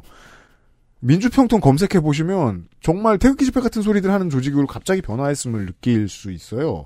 이분들이 생각하는 어떤 보훈을 하고 싶어 하는 것은 아닌가. 제가 지금 이, 뭐, 요 몇 달 동안 쉬지 않고 얘기하는 거 뭐죠? 이 정권 가슴은 친박, 머리는 친이. 가슴은 친박이라는 건 무슨 뜻이냐면, 실제로 가장 신경 써주는 지지자가 주로 70대라는 얘기입니다. 이분들을 위해서 보훈처를 어떠, 어떠한, 어, 아젠다를 전달하는 기구로 활용하지 않을까 하는 생각이 들 때도 있습니다. 더 나쁜 건, 민주화 유공자에 대한 처우가 어떻게 바뀌느냐가 가장 걱정입니다. 네. 네, 그쵸. 원래 보훈처가 항상 욕을 먹었던 게 그 기준을 정하는 것도 보훈처가 하잖아요. 네. 누가 유공자가 될 수 있는가. 음. 근데 그걸 사실상 더 안 만들려고 하는 것 같은 느낌으로 기준을 정한다? 혹은 더 줄인다거나. 네네네. 그런 느낌으로 할 일을 제대로 오히려 안 한다. 뭐 이런 식으로 욕을 먹어왔던 걸로 알거든요. 네, 민주화 유공을 유공이라고 보지 않을 것 같은 정권이기 때문에 음. 그것과 관련해서 시행령으로 많이 고치지 않을지 우려됩니다. 현 보훈처장도 검사 출신이네요. 네. 네. 재동포청. 네, 재외동, 재외동포청. 재외동포청은 이제 새로 생긴 청이죠. 아예 신설이 됐습니다. 네. 네, 재외동포 관련 정책 수립과 시행을 위해 만듭니다. 음. 원래는 관련 업무를 외교부 산하의 재외동포 재단 재단이 있죠. 네, 재단에서 담당했습니다. 네, 저희도 많이 수혜를 받았습니다. 미국에 있으면서. 아, 그래요? 네. 어, 무슨 일들을 해줘요? 그러니까 주로 이제 영사관들을 통해서 네. 저는 미국에 있었으니까요. 재미교포들의 수요를 이제 알아본 다음에 이제 단체들이 많이 있잖아요. 음. 그래서 수요에 맞는 사업들을 이렇게 펼치는데 저희도 이제 지원을 이제 영사관 통해서 조금씩 음. 받고 네, 했습니다. 네.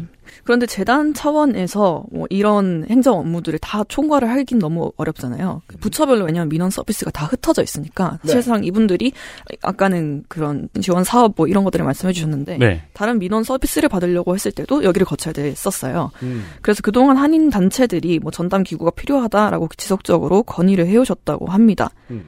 현재 재외동포 인구가 732만 명인데요. 음. 그분들이 원하시는 이제 민원 서비스를 할 곳이 생기는 겁니다.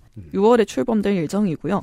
그리고 재단은 청이 이제 신설이 되니까 폐지가 됩니다. 재외동포 재단이 없어진다. 네, 없어집니다. 음. 그래서 다음 여기 따라 오는 이슈가 재외동포청을 어디에 유치할 것인가인데요. 건물을 새로 올려야 되니까요. 음. 상주 인력이 150명에서 200명, 연간 예산이 1000억 원 정도로 예상이 됩니다. 일 거라 예상을 합니다. 네. 제가 아는 한에서는 재외동포 재단에서 두 배 정도 늘어나는 규모입니다. 음, 네. 그리고 이제 이분들뿐만이 아니라 재외동포 분들께서 뭐 일처리를 하러 여기 많이 드나들 거다라고 얘기를 하거든요. 음. 그래서 웬만한 알짜배기 기업 유치나 다름없는 효과가 날 거다라고 소, 소문이 났습니다. 이게 이제 지역 언론들은 이런 얘기 보도하는 걸 좋아하니까요. 네. 음, 그래서 유치 경쟁이 굉장히 치열한데요. 특히 인천과 광주가 열성적입니다.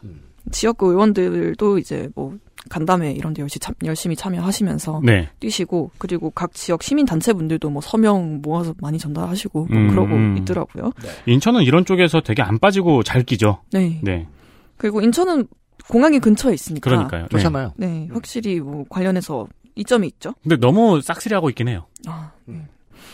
그래서 서울도 가깝고 음. 그런 점들이 있고요. 광주는 이제 장점으로 부각하는 게 광주 고려인 마을입니다. 네. 왜냐하면 그 동네에 이제 4,500명이 성공적으로 정착할 때까지 어, 방해 안 한 것만도 정치가 잘한 거거든요. 음. 네.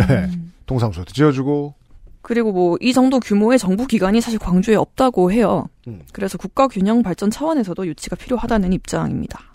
네. 광주에는 혁신도시 같은 게 없습니다. 음. 네. 네, 그런데 뭐 외교부에서는 그래도 쉽게 일하려면 서울이 좋지 않냐 이렇게 얘기를 하고 있어요. 그건 이제 외교부 직원들의 입장이죠. 네. 뭐, 그렇다네요. 음. 네. 그리고 그 전에 있었던 건 재외동포 재단은 어디에 있었느냐? 그 공공기관 지방 이전을 한창 할 때 제주도로 이전이 됐습니다. 제주도 혁신 도시에 있습니다. 네. 서귀포에 있죠. 그래서 제주도에 계속 있다가 이제 폐지가 되면서 제주도에 있는 공공기관이 하나가 없어지는 거잖아요. 맞아요. 음, 네. 그래서 다른 공공기관은 우리도 하나 더 달라라고 요청을 하고 있습니다. 아, 네. 거기는 약간 뭐 아파트도 많고 건물도 많은데 되게 귀신 도시 같아요, 아직은. 서귀포 혁- 혁신 도시들 많이 그렇죠. 네. 한 10년 지나면 멀끔해질 텐데. 그렇겠죠. 여기에서는 이제 어떤 힌트가 보이냐면 이명박 박근혜 9년 정권 보수 정권 동안에도 혁신 도시를 늘려나가는 추진 방침이 변경된 적은 없습니다. 음, 네. 표 떨어지니까. 네. 예. 그리고 필요했고. 아 당연하죠. 네. 필요한 모든 걸 하진 않으니까 보수 정권이. 근데 이번 정권은 그 문제에 있어서는 그냥 벗어 던졌습니다. 음. 국민연금공단이 얼마나 큰데 그걸 옮겨요. 그러니까 물론 이렇게 생각할 수 있겠죠. 전북엔 어차피 우리가 받는 표가 없어. 음. 라고 생각할진 모르겠습니다만 국민연금공단을 함부로 서울로 옮기겠다는 소리를 할 수 있다면 78명짜리는 아무것도 아니죠. 음, 네. 그렇다면 전 서울로 올 가능성이 높다고 생각합니다. 음. 네. 이 코드를 하나 봐야 됩니다. 이번 정부에. 다시 서울 집중. 예. 음.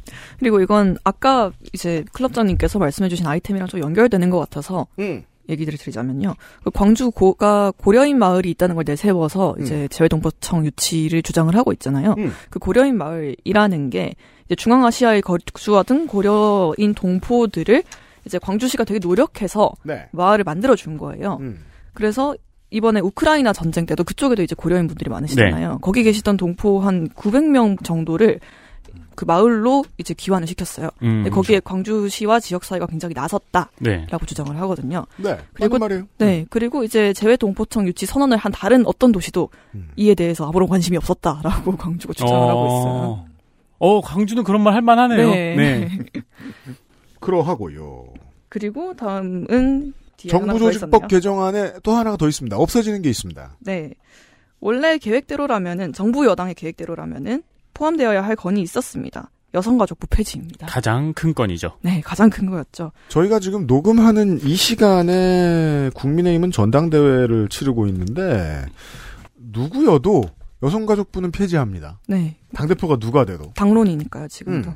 대선 공약이었고. 음. 근데 이제 야당은 반대로 폐지 반대가 당론이죠. 그렇습니다. 네, 그래서 사실 정부조직법 이 개정안을 확정을 하기까지 굉장히 많은 원내대표들 간에 뭐 면담도 있었고 뭐 국회의장도 조정을 많이 하고 뭐 아무튼 네. 굉장히 많은 과정이 있었는데 이거 네. 하나는 도저히 조정이 안 돼서 일단 패스가 됐습니다. 돌이켜 보면 쿨병 걸린 내 친구 같았어요. 뭐가요? 항상 뭐 이제 SNS 같은 데 그렇게 딱 올리잖아요. 뭐 음. 인생은 허망한 것, 막 이런 식으로 올리듯이 네. 여성가족부 폐지 이것만 딱 올리는 게 돌이켜 보면 되게 유치했어요.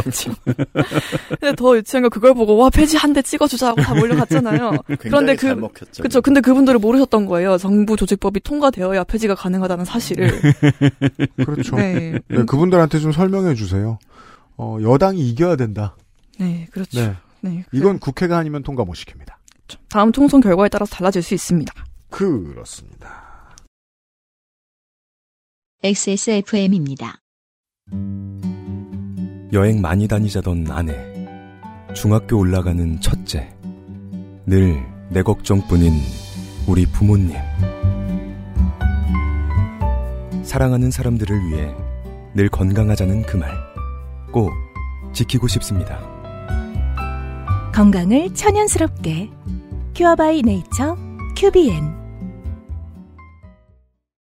콕 집어 콕. 좋은 원료를 쓴 김치를 만들 시간이 없을 땐 콕 집어 콕. 배추, 무, 고춧가루, 생강, 전부 국산. 다시마, 홍합, 표고버섯도 아낌없이 쓰죠.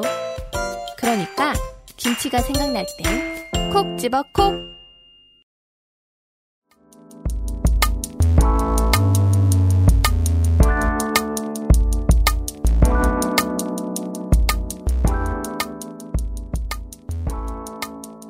자, 게임 이야기. 확률형 아이템 정보 공개입니다.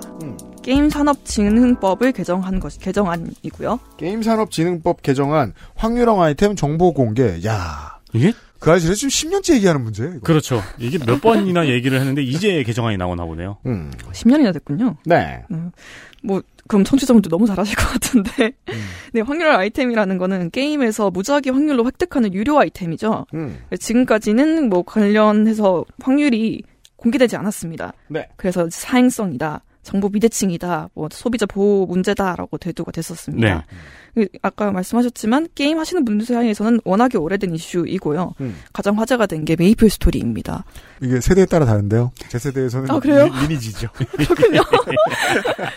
근데 저는 레, 리니지 안 하니까 뭐죠. 그렇구나. 메이플 스토리가 화제가 됐구나. 아, 그- 메이플 스토리에서도 문제가 됩니다. 음, 근데, 근데. 그 대선 이 뒤에 얘기할 텐데 이 법안이 갑자기 확 메인 아젠다로 떠오른 게 지난 대선이거든요. 네, 네. 근데 그때 제일 많이 보도된 게 메이플 아이템이었어요. 네, 맞습니다. 네, 네. 저도 제가 옛날에는 하고 요새는 하진 않는데 음. 관련해서 유튜버를 가끔 보면은 그 로얄이라고 하거든요. 네. 그렇죠. 그러니까 그 로얄 까기라고 하는데 로얄 까기. 네. 아니 왜냐면 우리 방송에서는 이 주제를 주, 로 덕질인이 전해주는데 걘 지가 하는 게임 위주로 전해주니까 그렇죠. 아, 와우 진- 네. 네 와우랑 블레이드 앤 소울 위주로 전해주니까 어. 메이플 스토리 얘긴 몰랐네요. 네, 그래서 그게 어떤 거냐면은 이제 뭐 로얄을 깔 수 있는 그 아이템을 사요. 그냥 네. 유료입니다. 그럼 그걸 까면은 그 확률에 따라서 그 까서 나올 수 있는 종류들이 있어요. 네. 그럼 그렇죠. 그게 이제 좋은 게 있고 안 좋은 게 있겠죠. 그렇죠. 당연합니다. 그렇죠. 그럼 그 좋은 것들을 가지고 걔네를 합쳐서 연성을 하죠. 네, 연성을 합니다. 네. 근데 그것도 돈이 들어요. 그렇죠. 근데 그것도 확률입니다. 네. 네.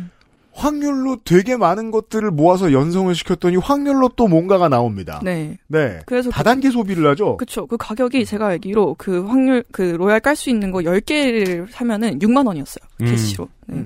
그러면 이제, 그때 제가 본 유튜버가 한 30만 원 깠나? 그랬던 그렇죠, 거죠. 근데 그렇죠. 안 됐어요. 네. 거의 슬롯머신의 원리 아니에요? 그럼? 맞아요. 그렇죠. 네. 그런데 이제 확률을 공개 안 하는데 심지어 메이플 스토리가 확률 조작을 했다. 약간 이런 식으로 이슈가 네. 터졌었고요. 네.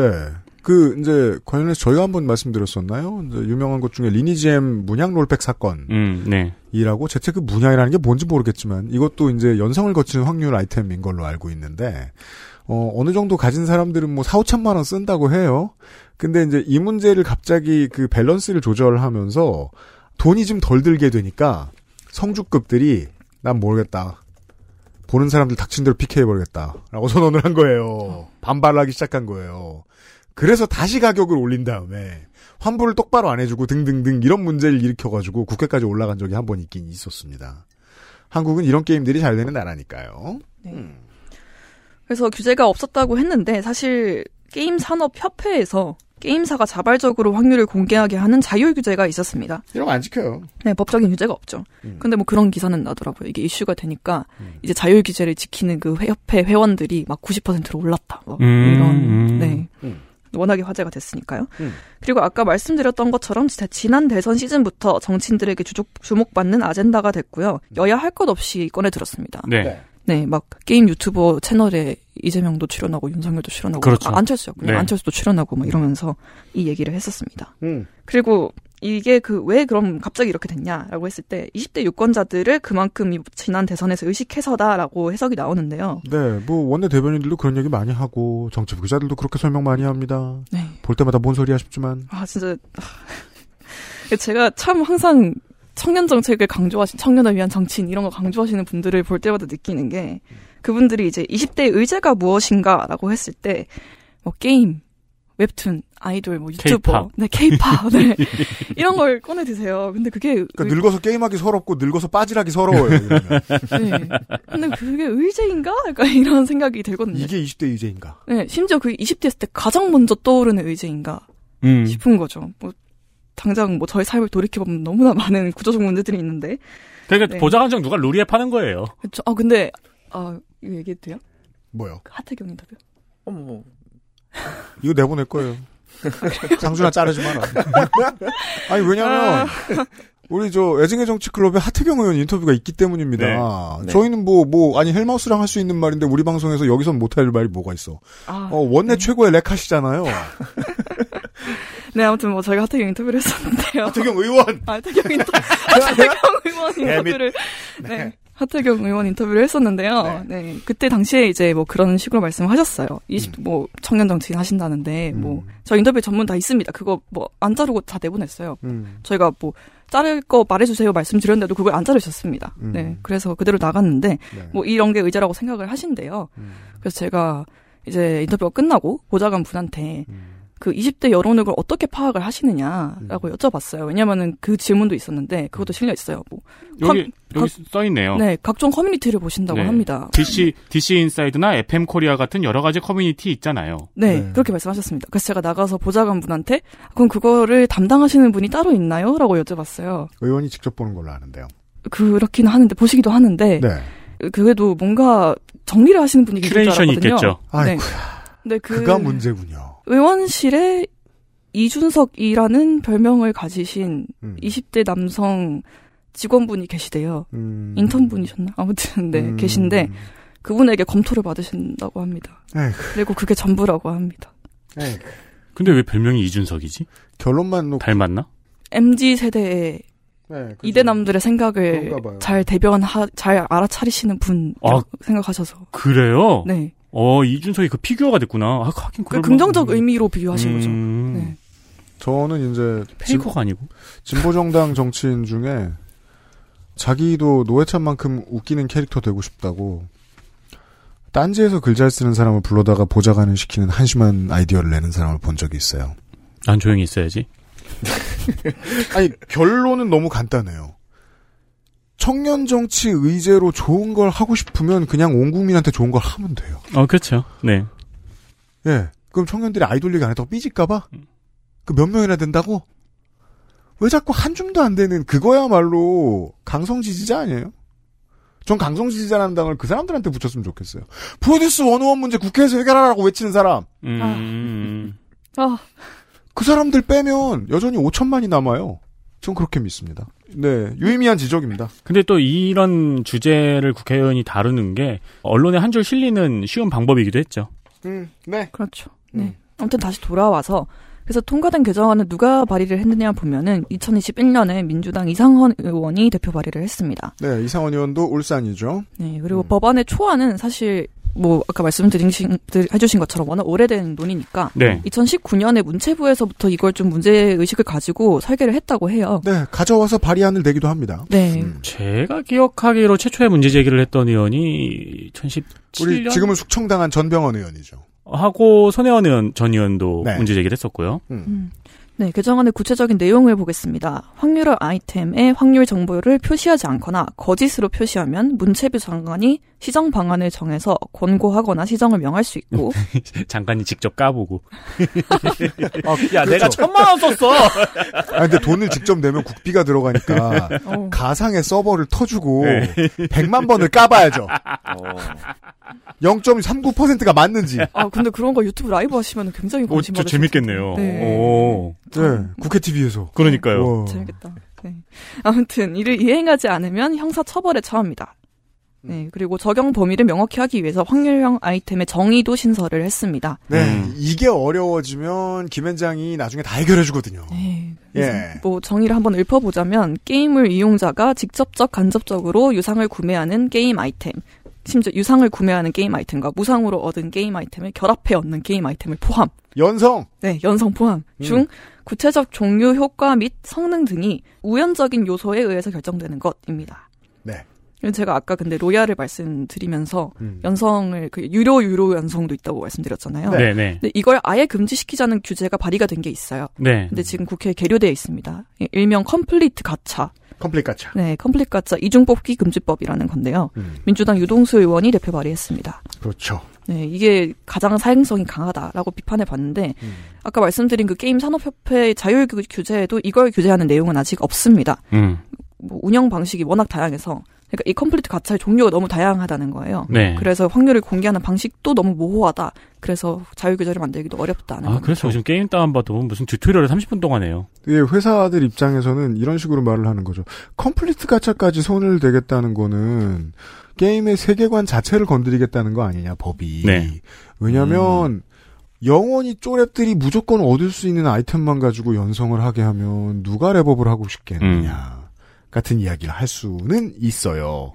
다만 이 유동수 의원, 계양갑의 유동수 의원은 계양갑은 아무도 신경 안 쓰죠. 계양 의뢰는 모두가 신경 쓴 사람이 있어서 그 계양갑의 유동수 의원은 회계사 출신인데 그 회계사 출신 국회의원들이 보통 우리가 예전에 국민의힘에 누구였죠? 최이배. 아 맞아요. 최이배 의원도 그렇고 종종 그 기업 감사처럼 국정감사를 봐요. 네.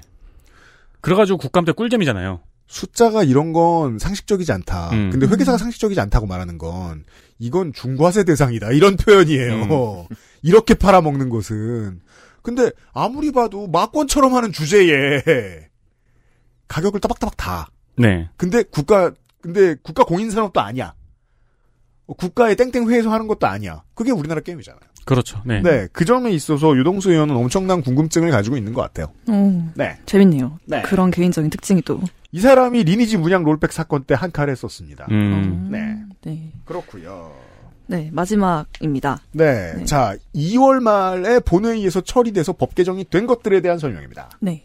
장애치나 산부인과 지정 근거 마련입니다. 장애치나 산부인과 지정이라는 말은 옛날부터 들었거든요. 네. 스티커도 봤습니다. 근데 지정 근거를 지금 마련한대요. 가만 있죠. 이거 국감 때 한번 다뤘던 내용인 것 같은데. 했어요, 우리? 그쵸, 네. 이게 근거가 없는 건 아니었어요. 있기는 한데 좀 더 강화를 한다는 느낌인 것 같거든요. 네, 네, 근거가 있으니 스티커가 있었겠죠. 네. 그래서 뭐 장애인 건강권 및 의료 접근성 보장에 관한 법률 개정안입니다. 이것은 음. 네, 장애치나 산부인과 운영 의료기관에 지정 근거를 마련해서 강화해서 여성 장애인의 임신 출산 지원 및 부인과 질환 관리를 강화할 수 있게 했습니다. 네, 이 장애치나 산부인과 지정 사업이 무엇이냐면 여성 장애인이 불편 없이 의료 서비스를 받을 수 있는 시설, 장비, 인력을 갖추고 편의 의사소통 지원 서비스를 제공하는 산부인과를 지정하고 지원하는 사업인데요. 네, 시설 장비까지만 해도 그냥 베리어프리 기준으로 가능한데 네. 더 중요한 건 커뮤니케이션 인력입니다. 그렇죠. 네, 네. 그렇습니다. 이게 사실 제일 문제가 되는 부분이었어요. 그래서 2021년부터 시작이 돼서 지금까지 10곳이 지정이 됐는데요. 이 10곳 이외에 지자체에서 지정한 병원도 있습니다. 음. 13곳인데요. 근데 지자체에서 정하는 곳들은 지정 기준과 지원 내용이 달랐습니다. 음, 어느 곳은 지원이 잘 돼 있고, 어느 곳은 지원이 거의 없거나. 네네네. 네. 그리고 안 그래도 이게 병원 수가 굉장히 적잖아요. 전국에 합쳐서 23곳 그렇죠. 이런데 400만 명이 하나의 병원을 씁니다. 그것도 각 지역의 인구를 따지고 보면 더 골치 아파지죠. 네, 심지어 광역 단체, 제주랑 대구에 없는 것으로 알거든요. 음. 네, 말고도 뭐 여섯 곳이 광역 단체인데도 없었다고 음. 했던 것 같아요. 같아요. 네. 그리고 이용할 수 있는 지역이 제한적인 데다가 지역 편차가 심하니까 이용을 못하는 장애 여성이 더 많아졌다고 합니다. 네. 있는 줄 모르는 분들도 많을 거예요. 네. 음. 그리고 장애 유형이 굉장히 다양하잖아요. 청각장애인 임산부가 필요한 서비스와 지체장애인 임산부가 필요한 서비스가 다를 텐데, 음. 근데 각 유형에 맞게 대응할 수 있는 통일된 매뉴얼이 없었던 겁니다. 그렇죠. 네. 그래서 이분들은 안 그래도 뭐 얼마 없는데 음. 장애치나 산부인과가 그 중에서 자기한테 맞는 산부인과를 또 찾아서 가야 되는 거예요. 네.